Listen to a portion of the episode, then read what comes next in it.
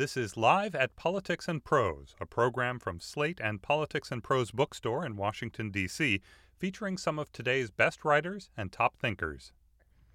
Terrence Hayes is a poet, educator, and a 2014 MacArthur Fellow. His work has appeared in such esteemed publications as Best American Poetry, Poetry Magazine, the American Poetry Review, and many, many more. He's also won multiple Pushcart Prizes, and a Whiting Writers Award and received fellowships from the National Endowment for the Arts and the Guggenheim Foundation. So basically, he's killing the game. Uh, Hayes explores race, gender, and culture in an honest, unflinching way that keeps his readers spellbound but still wanting more. His latest book, American Sonnets for My Past and Future Assassin, shines a light on racial violence in America and, as is quoted in the New York the New Yorker, is a diary of survival during a period when black men are in constant danger. This is one of the deepest accounts I have read in poetry of what it feels like to have one's body fetishized as an object, but criminalized as a force. Please help me welcome Terrence Hayes.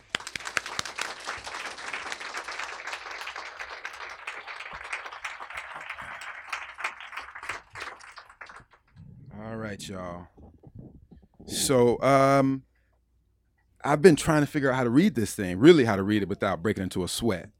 Um, so I tried a bunch of different things, and I just had an idea back there for y'all, which was maybe to read some of the poems I kept trying to write or little refrains that show up. So I was like, okay, so that's 20, it might be 21 poems. So we'll be done in like 20 minutes. And then we can talk. I mean, really, um, I mean, I've read the poems, so obviously I wrote them too. So that's not what I'm here for. I'm obviously here to talk because I know what's in the book so whatever y'all want to talk about after that, as long as it's good questions. Uh, we can talk about the news. That's crazy too. Because I was thinking, and then I'm going to read.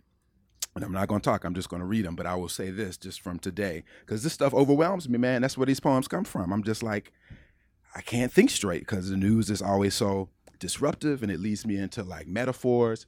So the first thing I was like, whenever in history, like in the whole history of like leaders in their countries. Can you ever remember a motherfucker like talking against his own people to somebody else? Like, isn't that crazy? Think of one example. Not even Hitler was like, yeah, the Germans, that my yeah, my Nazis. I don't know if they're that great. Like, so that's like, how's that even a leader if you're like?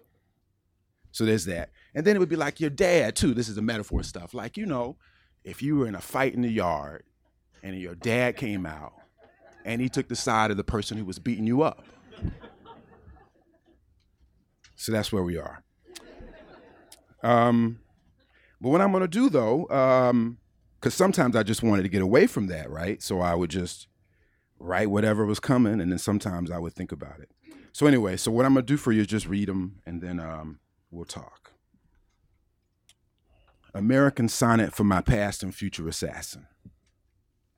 The black poet would love to say his century began with Hughes or, God forbid, Wheatley, but actually, it began with all the poetry weirdos and warriors, warriors, poetry whiners and winos falling from ship bows, sunset bridges, and windows. In a second, I'll tell you how little writing rescues. My hunch is that Sylvia Plath was not especially fun company. A drama queen, thin skinned and skittery, she thought her poems were ordinary. What do you call a visionary who does not recognize her vision? Orpheus was alone when he invented writing.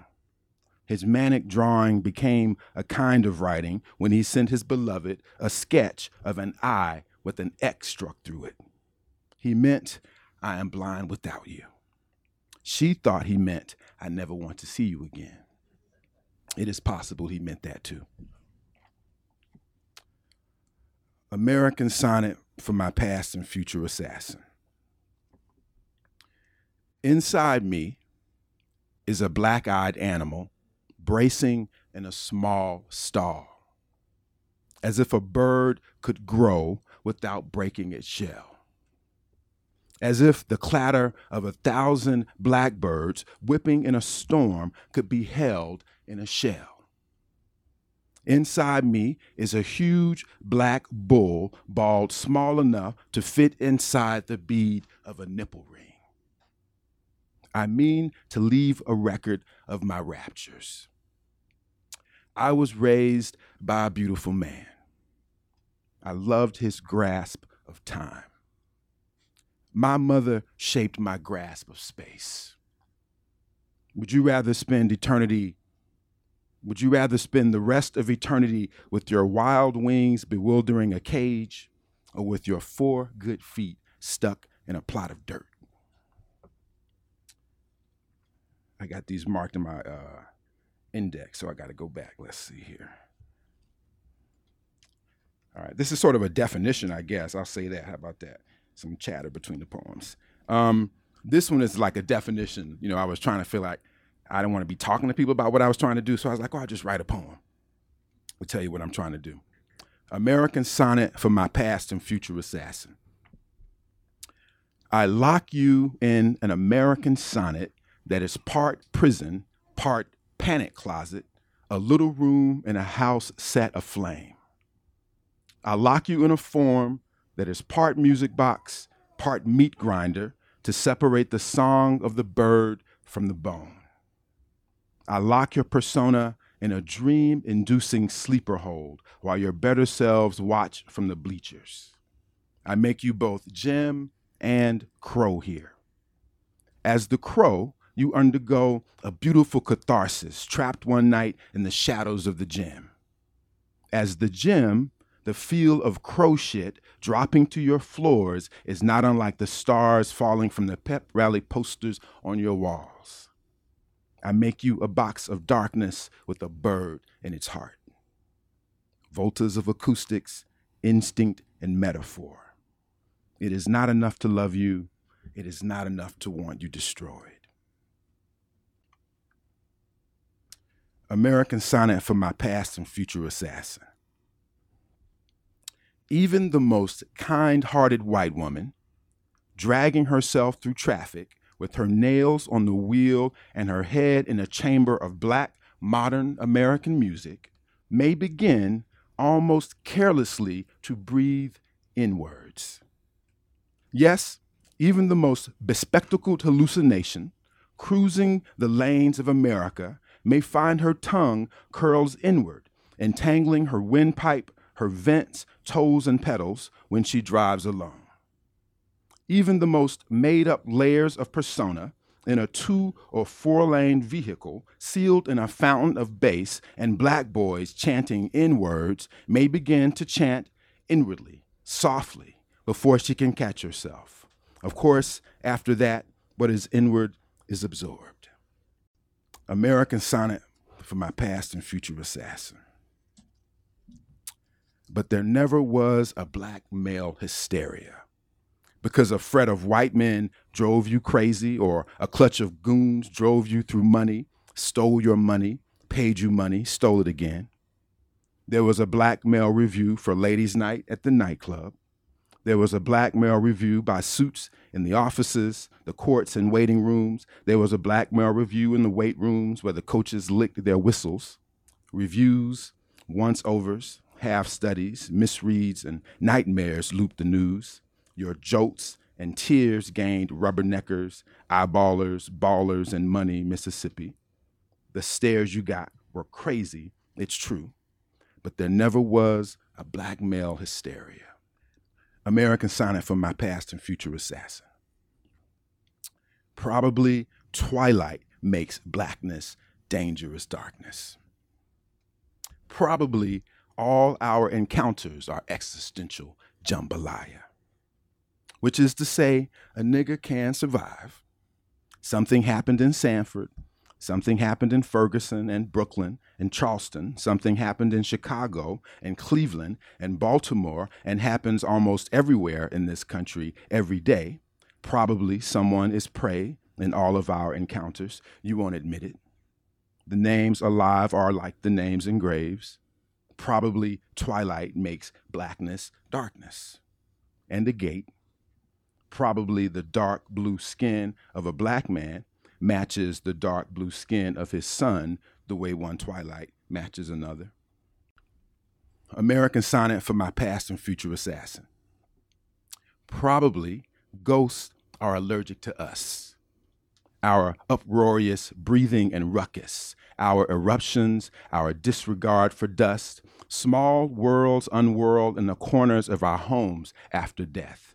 Our warriors, weirdos, anti heroes, our sirs, sires, our sires, sidewinders and whiners, winos and wonders become dust. I know a few of the dead.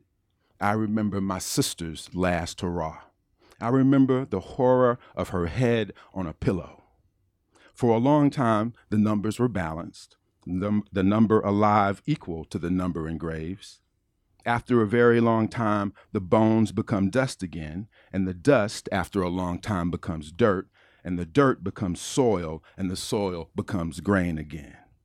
This bitter earth is a song clogging the mouth before it is swallowed or spat out. American Sonnet for My Past and Future Assassin. Maxine Waters, being of fire, being of sword shaped like a silver tongue, cauldron, siren, black as tarnation, black as the consciousness of a black president's wife, black as his black tie tuxedo beside his black wife in room after room of whiteness. My grandmother's name had water in it too, Watermaker. I have wept listening to Aretha Franklin sing Precious Lord. I have placed my thumb on the tongue of a black woman with an unbreakable voice. I love your mouth, floodgate, storm door. You are black as the gap in Baldwin's teeth. You are black as a Baldwin speech. I love how your blackness leaves them in the dark. I love how even your soundbite leaves a mark. American Sonnet for My Past and Future Assassin. A brother versed in ideological and material swagger seeks dime ass, trill bitch, starved enough to hang, do ragged and smoke she can smell and therefore inhale and therefore feel. Must ride shotgun, pouring fountains of bass upon the landscape. Must be fat assed, fearless, and God fearing, an ancestral insurgent, clean as new money, a cryptographer, a storyteller, a glossy sleeve. There will be a jewelry of wooing. There will be stacks of folded longing. Amid twilight verbiage and parking lot smelling of live wire, liquor, hot air, and fire, accompany a brother. Shout outs to vixens and bitches out there twerking for fucks in Bluff Estates, Washington Park, Starlight, Shop Road, Joe Frazier, Harlem Street. This is Daddy's Boy. Who want it? American Sonnet for My Past and Future Assassin. But there never was a black male hysteria, as if you weren't the spouse of Toni Morrison forced by love to watch her flower as well as literally expand. The locks of her hair prevented your skin from ever touching her skin. You never smelled the nape of her neck, though you glimpsed it when her head cocked to illuminate paper, as if everything was a tool or weapon. Often you offered your measure, but she preferred her own song as if to make your blackness more strange, more elaborate, more characteristic, fine tuned, and refined. Soaphead Church, Empire State, guitar, Gideon, son. The hysteria of being multiplied and divided in your lover's mind until you go out of your mind. American Sonnet for my past and future assassin. Probably all our encounters are existential jambalaya, which is to say, can a nigga survive? Would you rather have happiness or freedom, pain or boredom? Would you rather hitch your rotten rope to a wagon or hitch your rotten wagon to a leash? After blackness was invented, people began seeing ghosts. When my father told me I was one of God's chosen ones, he was only half bullshitting. Probably each twilight is as different as a father is from his son. Something happens everywhere in this country every day. Someone is praying, someone is praying. Probably blindness has a chewed heart in its belly, or a gate opening upon another gate. I feel like we're getting here to the end. Let's see here. American Sonnet for my past and future assassin. Otherwise, home is the less made bare, the less made air, the addressless there less clear, where the wax in my left ear makes half of what's said unsaid. On the air, the mute news hounds ponder the tweets of a bullhorn, a rat in the cabinet beside the liquor. Anger is a form of heartbreak. Yes, it is. If you can give the world half of what Nina Simone gave it, you will have lived an exceptional life. All you have to say is, tomorrow you'll try to be better. Like a mother lovingly calling her son a son of a bitch. My lover never believed I held a gun in my mouth. So I talked to myself like a witness. I'd mutter whatever, whatever, forever, otherwise. I feel like I want to change the order here, but I'm going to read it the way it goes. American Sonnet for my past and future assassin. My mother says I am beautiful inside and out, but my lover never believed it. My lover never believed I held her name in my mouth. My mother calls me her silver bullet, her mercy pill, the metal along her spine. I am my mother's bewildered shadow. My lover's bewildering shadow is mine. I have wept listening to a terrible, bewildering music break over and through and break down a black woman's voice. I talk to myself like her sister. Assassin, you are a mystery to me, I say to my reflection sometimes. You are beautiful because of your sadness, but you would be more beautiful without your fear. American Sonnet for my past and future assassin. A brother versed in spiritual calisthenics and cowboy quiet seeks funny, lonesome, speculative, or eyeglassed lass. Shopaholics welcome. Also, Prince fanatics, museum cashiers, and pragmatists conversant lipstick or no lipstick with the hipness substantial enough to contract around a muscle as well as expand around a child. Fear of boredom is ideal. Fear of dereliction is okay. Love for the willy nilly and Willie Nelson, welcome. Crushes, depressions, and unsightly hesitations are okay. Must freely expend humor and grace. Amid long Sundays, long drives, long movies, and school conferences, occasional acts of disregard or guardedness are okay. American Sonnet for my past and future assassin.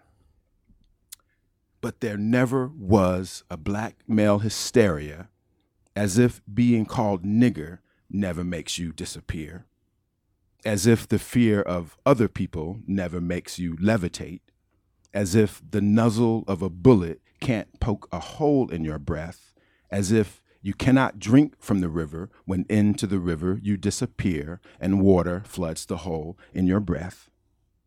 You make shit, you piss, you calculate mistakes, you can turn stone into metal you are able to breathe wind. Air touches your skin like medicine and you disappear. It's crazy. It's as if you are not being hunted by hysteria. It's as if your death is never death. You appear, you appear to disappear, you disappear. American sonnet for my past and future assassin. Overaged, overgrave, overlooked brother seeks adjoining variable female structure covered in chocolate, cinnamon, molasses, freckled, sandy, or sunset colored flesh, expressively motored by a blend of intellectual fat and muscle, while several complex and simple emotional frequencies pulse along her veins. Must be a careful and moderately self indulgent cinematographer, modestly self conscious, reasonably self important, spiritually self educated, marginally self destructive. Must be willing to raise orchids or kids in the land of assassins, willing to wield a fluid expression in the war her lover wages against himself, and the silver tongue in the war we wage against death. Okay, I think just uh, these are the last two. All right, yeah, I'll, I'll try this one. I'll try this one. Uh, this means like it's like really two and a half. American sonnet for my past and future assassin. I only intend to send word to my future self perpetuation is a war against time travel is essentially the aim of any religion. As blindness the color one sees underwater breath can be overshadowed in darkness the benefits of blackness can seem. Radical black people in America are rarely compulsive. High fivers believe the joy is a matter of touching others is forbidden. The only word God doesn't know. You have to heal yourself. To truly be heroic, you have to think once a day of killing your self awareness requires a touch of blindness, and self importance is the only word. God knows to be free is to live because only the dead are slaves. So, this is it with the line breaks. American sonnet for my past and future assassin. I only intend to send word to my future. Self perpetuation is a war against time. Travel is essentially the aim of any religion. Is blindness the color one sees underwater? Breath can be overshadowed in darkness. The benefits of blackness can seem radical. Black people in America are rarely compulsive. High fivers believe joy is a matter of touching others is forbidden the only word God doesn't know. You have to heal yourself to truly be heroic. You have to think once a day of killing yourself. Awareness requires a touch of blindness and self. Importance is the only word God knows. To be free is to live because only the dead are slaves and this is the last one American Sonnet for My Past and Future Assassin. I remember my sister's last hurrah. She joined all the black people I'm tired of losing, all the dead from parts of Florida, Ferguson, Brooklyn, Charleston, Cleveland, Chicago, Baltimore, wherever the names alive are like the names in graves. I am someone with a good memory and better imagination. Can we really be friends if we don't believe in the same things, assassin? Probably ghosts are allergic to us.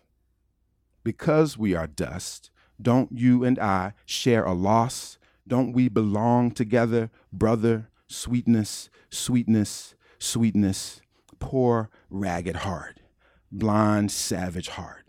I've almost grown tired of talking to you. I'm going to stop there, y'all.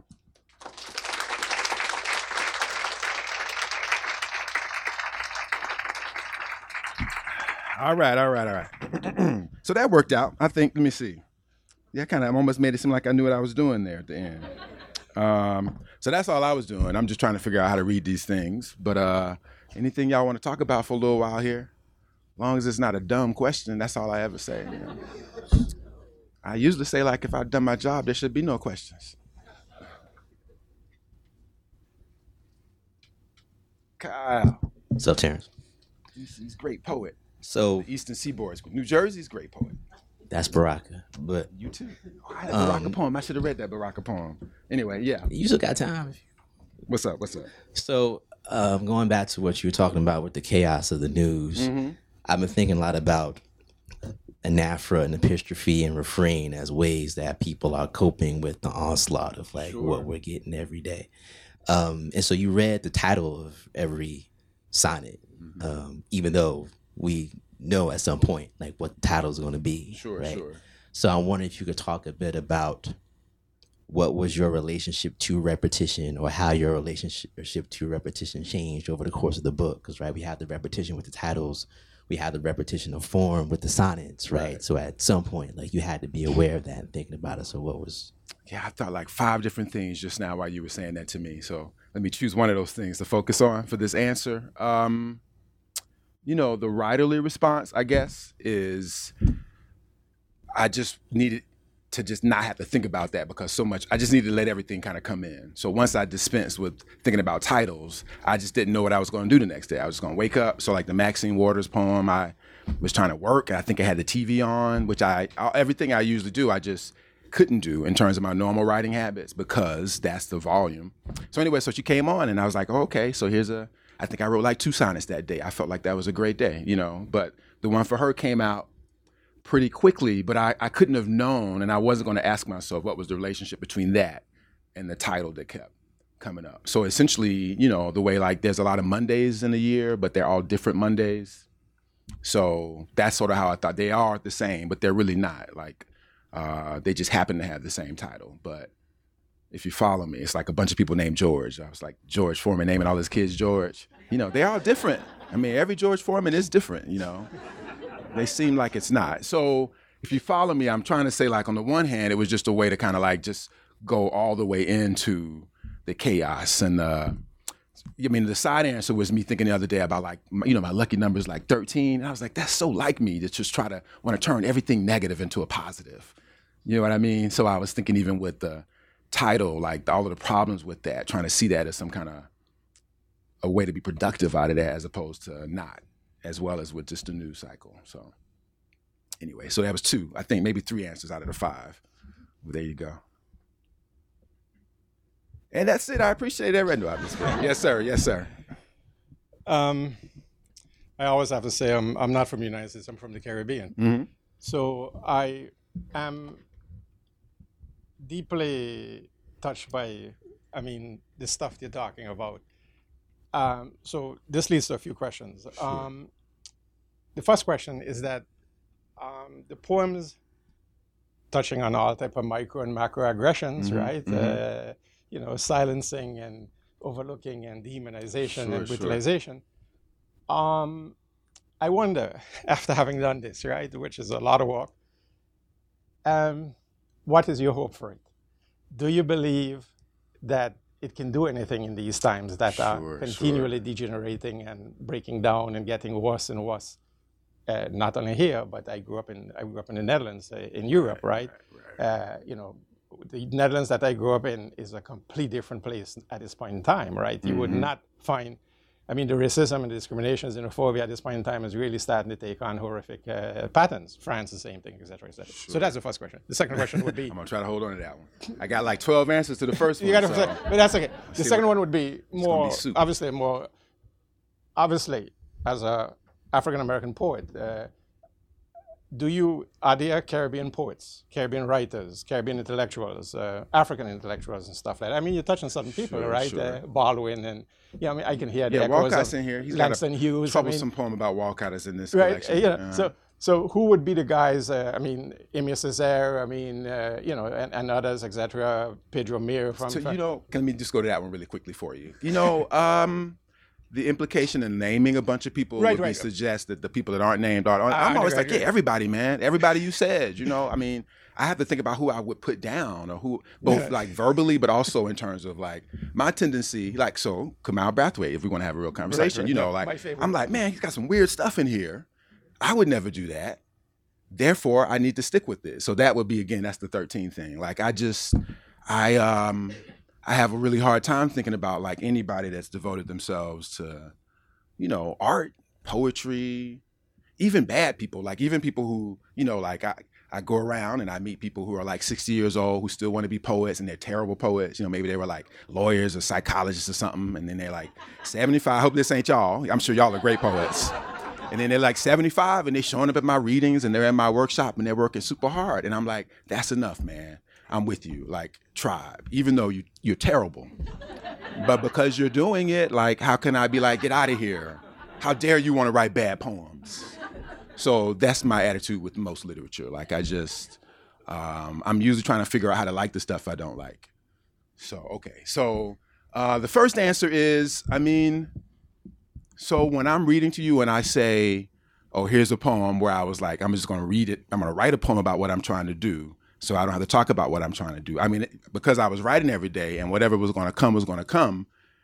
A lot of the, if that question occurred to me on a day that I was writing, it would be in the poem. So if it's not in the poems, in this little batch, you know, culled from all of them, Um, maybe it wasn't like a super important question. So I say that to you because in the first poem, that is me thinking like the base question on that the very first poem i read about sylvia plath and it, the line is in a minute i'll tell you how little writing rescues so i am suggesting something about like can it really rescue us and so for me as an artist i say could it rescue uh, sylvia plath or biggie smalls or john berryman or ernest hemingway like these are all people like incredible talent and yet it didn't really save them. So there is a question for me, you know, going deep into the book around politics, around like one's own, you know, uh, demons or other people's demons, you know, racism, gender, family, all of that. So the question is always like, well, can writing, you know, can art really save us? How much evidence do we have? I think I believe in it. I think even a bad poet is in my tribe. So I'm going to do this as a response to the world. I mean, I don't know what it'll do. I don't know. I mean, y'all are here. I appreciate that. But I kind of would say, you know, man, I was just trying, you know, keep from jumping out a window, really, you know, as we, you know, like the chaos that we're all feeling. This is just my response to it. Um, not much more than that, I guess. Yeah. Cool. See, two questions. We were good. Yes, sir. You mentioned your writerly habits. Mm-hmm. you write every day. Um, just talk about your process and how you how you do what you do. All right. So again, this would be a question that comes up a lot. Um, I do write every day because again, I can't, you know, I don't really try not to be too judgmental with what I'm working on. So if that's the case, you can write every day, even if you're just writing your name every day. That constitutes writing. So if your bar is that low, you will be pretty productive. And I try to keep my bar about that low. So um, yeah, I write every day, but I don't think that that alone is any kind of real indication of you know, quality. Um, difference between me and other people is that I know people will take my bad shit. Like if I, if I'm not careful with it. So like writing every day, uh, there's always going to be for everybody. It's going to be a lot of bad poems. So even saying I had like 200, and then people are like, oh, where are those other poems at? And I'm like, uh, you know, I picked the best. There might be a few that I, you know, I stay on the fence with, but most of them, like, you know, they weren't good. Just because I wrote a sonnet doesn't mean it was a good sonnet, you know. So, but that's writing every day, and that's what I'm grateful for to say like, yeah, you know, I wrote a lot of these things. Um, I try not to linger on the adjectives, good and bad, but so that's that's my response, and that should be liberating to folks. Like you just can't really get too caught up on what you're making if you're just trying to get up and just write. So, but if you if you you know gave yourself like 10, 15 minutes a day, I'm sure you could get somewhere. First minute or two, you just be writing your name, Terrence Hayes, Terrence Hayes, Terrence Hayes, and you'd be like, why am I called Terrence Hayes? So you know, so I do think like you know duration just as a advice, I guess. Um, but for me, my bar is so low, I don't even like. I'm just like, yeah, you know, I, I do write every day, definitely. Don't ask me what I write. It can't even be that complicated. That's what I'm saying to you. Like, bar has to be like on the ground, essentially. You know, like revision something else like after you have written it and if i go back to these poems actually how i picked these poems for y'all tonight was thinking about like certain ideas I sort of couldn't get right because I had made a rule for myself in this batch to not revise. Because again, what I was getting ready to go into is my normal spiel, even though the book is me even challenging that, is it doesn't matter if you write every day, but do you go back and re try to re-see it? Do you try to make it better? Do you try to bring shape to it? That's really the question. Because writing every day, just sure. You see what I mean? But first word, best word, you know, I got an argument with Baraka about that. Like I don't really go for that. Like I believe in revision, you know. But in this one, to write so much, I had to say no revision. Like if I get something wrong, I got to try to write it again. So some of those lines, and I, I, still would say, like I was on the fence even about the black male hysteria poems because they're not all good. Like obviously, if I had to keep going back to it, I didn't feel like I had got the poem right. You see what I'm saying? Like if I had gotten it right, it would have just been one poem.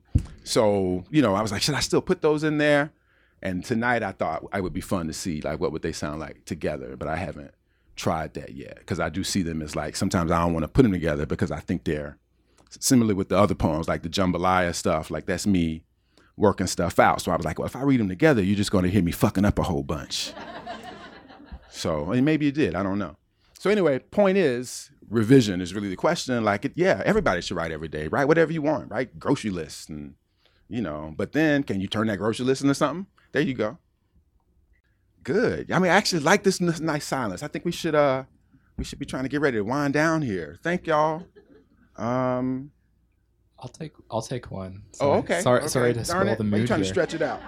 I don't um, mind. I'm not offended. I really I'm not. I'm, I'm gonna go sit down. Aside from silence, what were you uh, listening to while you uh, were writing this one? Because I loved going through how to be drawn and, and your other stuff, and just s- seeing in the writing like what what was going into it, and Mhm. um, working its way into the very like form of the poems Right. at the same time. And I was wondering the same thing for this one. I would say um, I'm usually because if I'm usually writing at night, you know, doing everything else in the daytime. Uh, I usually do curate like my music pretty good, but here in this situation, again, just so sometimes the radio was on and uh, some music. I mean, I was thinking about like you know, I read one of those tonight. I read this one tonight, like when Kendrick Lamar's record came out, and I was having a conversation with a friend who um, and I just had the question like, what what are white people saying when they're riding around listening to this Kendrick Lamar? You know. So then I'm like, okay, there's my poem. Let me see what I can work out in 14 lines. Um, so there's the music, but it still is more just a sort of in conversation with what's in the air. That's sort of how I felt. So any music that's referenced, that's probably what was on. So if I mentioned Gucci Mane and Lemonade, um, was I listening to Trinidad James that day? I think I was listening to something else, but somehow I got from him to him. So again, uh, I would say it's all there. Like again, I'm gonna be very real with you. I mean, in the poem, I said I am trying to make a record of my raptures. So really, everything is there in the. Uh, you know, yeah, it's there. the- If it's, if Jimi Hendrix comes up, then that's probably, you know, what was going on. So yeah. Mhm. Hi. I don't know. Can you hear me at all? Yeah, yeah, I think I can. Uh huh. So, um, I'm here with my high school English teacher friend. We're Uh-huh. both like doing the work with kids, Sure. and they always want to know the intention behind structure. Structure. Yeah, Okay. like this is oh, something we have to talk about, right? Okay. Yeah. Yeah. So if I give them this book of sonnets, they're going to want to know: Did they all start as sonnets? Like, was that part of the plan, or was that an editorial decision? Yeah, because that is that is the noun in the title. Like I knew they had to be that, if anything else. And so, yeah, yeah, cause yeah, it was definitely first because it was all I had to go with was that title. I was gonna go for four years. I was like, uh, I think he'll be in. For, everybody was saying no. I was like, I think he'll be in for four years. This is how I'm gonna deal with it. I mean, to me, that's what a poet would say. What else would a poet say as a response? You know, like I'm gonna blow something up. No, poets don't do that. Poets write poems. So I was like, four years. So I knew I thought four years of sonnets that's that's what I knew. The question would be like, what's the definition of a sonnet? And then maybe I was like, oh, if I say it's American though, then I can do anything. so, but I, Wanda Coleman had already called her poems American sonnet, so I felt like that's what she was doing. So I mean, it is all it's all traceable uh, to somewhere, and there's some of that, some of that in the book too. I think. Does that answer the question? Like, is that like how to get kids excited kind of question or something? Like structure. Because what I say about structure, and I, you know, I, I, when I say something smart, I say it all the time. Um, it's like breakdancing against yourself. One of yourselves is just breakdancing, amazing breakdancer, backflips, headspins, and the other one doing all the same stuff, but in a straight jacket. The person in the straight jacket, it's you, but in a straight jacket will win every time because it's just more impressive. Like breakdancing in a straight jacket is going to be more impressive than breakdancing not in a straight jacket. So it just, you know, it encourages creativity, it encourages thinking differently. So that's what structure does. That's what form does for you. Otherwise, you're just like swimming in the water. You know, you need a destination or something, you know, so something. so there you go. Yes. Um, I'm sure you've been asked this a lot. Um, and if you want to refer me to some interview or something, please do. But I'd love to hear um, about how you got to the point where you chose poetry to kind of mediate your world. Hmm. Oh wow. Yeah. Now, see, that's a big old question. Um, yeah, asked in various ways, but never in such a big old block. Um, I, I'm gonna try to work backwards and just say like I it's just um, generally creativity is has been my my strategy for dealing with stuff. Why that is, I don't know. I mean, I can't say. I mean, like, yeah, you could look up a biographical stuff. It certainly wouldn't have been like automatic in my family that creativity would be it, and then I would just stop there. Like uh, creativity as a response to the universe is my sort of starting my starting place. And uh, language is it though. I mean, language is the uh, the supreme supreme because everybody's got it. Like that's how I feel like we're different from just about every other artist. Like uh, saxophone, not everybody can play a saxophone, so you're gonna have a leg up on a lot of people. You know, uh, Sculpture, that's hard too. Music, you got to know how to re- read music. So there's things, but language, all you just got to do is talk. So therefore, if you are able to bring shape to this thing that's just everywhere, that's a really high bar. So that would be the great ambition as a poet to try to shape this thing that we all share, which is to say shaping feeling and thinking. Um, but I do, I mean, I, I, do love music. I, I think um, I said I say this a lot. Like I am just essentially trying to pretend that like um, I'm working with language the way musicians work with music. You know, like their the re- relationship is very very close, and I do think it is. Um, but yeah, I mean, I guess I don't know. I'm trying to make it a really short answer for a really dense without doing like a whole bunch of biography stuff. I would just say like, yeah, I that's just a way to respond. I don't I get mad at people that don't respond to the world, but I in the same kind of way. I mean, I think we probably do respond, you know, but for me it is like, oh, things are crazy. I need to sit down and like draw or uh, something crazy happened today, you know, I just need to get that put some shape to that to make sense of it. So that gesture is just uh that's how I've always done it. So I mean, lucky to still be doing it, I guess. Yes, sir. So, in one of your poems, you mentioned uh, James Earl Ray along with Dylann Roof, and um, there the problem is that there's a growing body of evidence that that suggests that it, James Earl Ray was not really the killer of Martin Luther King. Was Mhm. Frank Strasser of the Memphis Police? Sure, sure. Uh, and it's fully embraced by every member of the King family. So I just wonder if that's something that you would revise, or or, or would you address this in the form of questioning false narratives? Yeah, interesting. I mean, so the first thing I thought was like, does Picasso's painting of Gertrude Stein look like Gertrude Stein? Because he's not all the way into cubism at that point, but he's if you've seen it, it's pretty angular. So much so that you know you would look at that painting and be like, "That's cool," but you might not automatically know it was Gertrude Stein. But you would be like, "That's still cool though." The gesture of that, the gesture towards you know. Uh, so should I parse out like one? Okay, let me change this one thing. That's like saying um, the guy who you said the guy who was there to drown Emmett Till was wearing sneakers, but actually he was wearing boots. And I would say, you're right, factually. But that goes back to the gesture of cubism, the gesture of elaboration, the gesture of metaphor. So that's I, generally the area that I work in. It does, I do believe in the truth, probably more than I believe in facts. So maybe that's actually a good answer for that too. Um, but I, I, if you hear what I'm saying about the artistic gesture in that, like it's art. So are we really going to critique how much Picasso's painting of Gertrude Stein looks like Gertrude Stein, or are we going to critique like brushstroke, color, composition, ingenuity, the ways that it looks like her but it's not her? You follow me? Am I am I clear? Y'all know what I'm saying? I mean, I can only speak in metaphor. I am a poet, but I hope you hear what I'm saying about that. Yeah, cool. How we doing? We good? Thank y'all. I appreciate y'all. Good audience.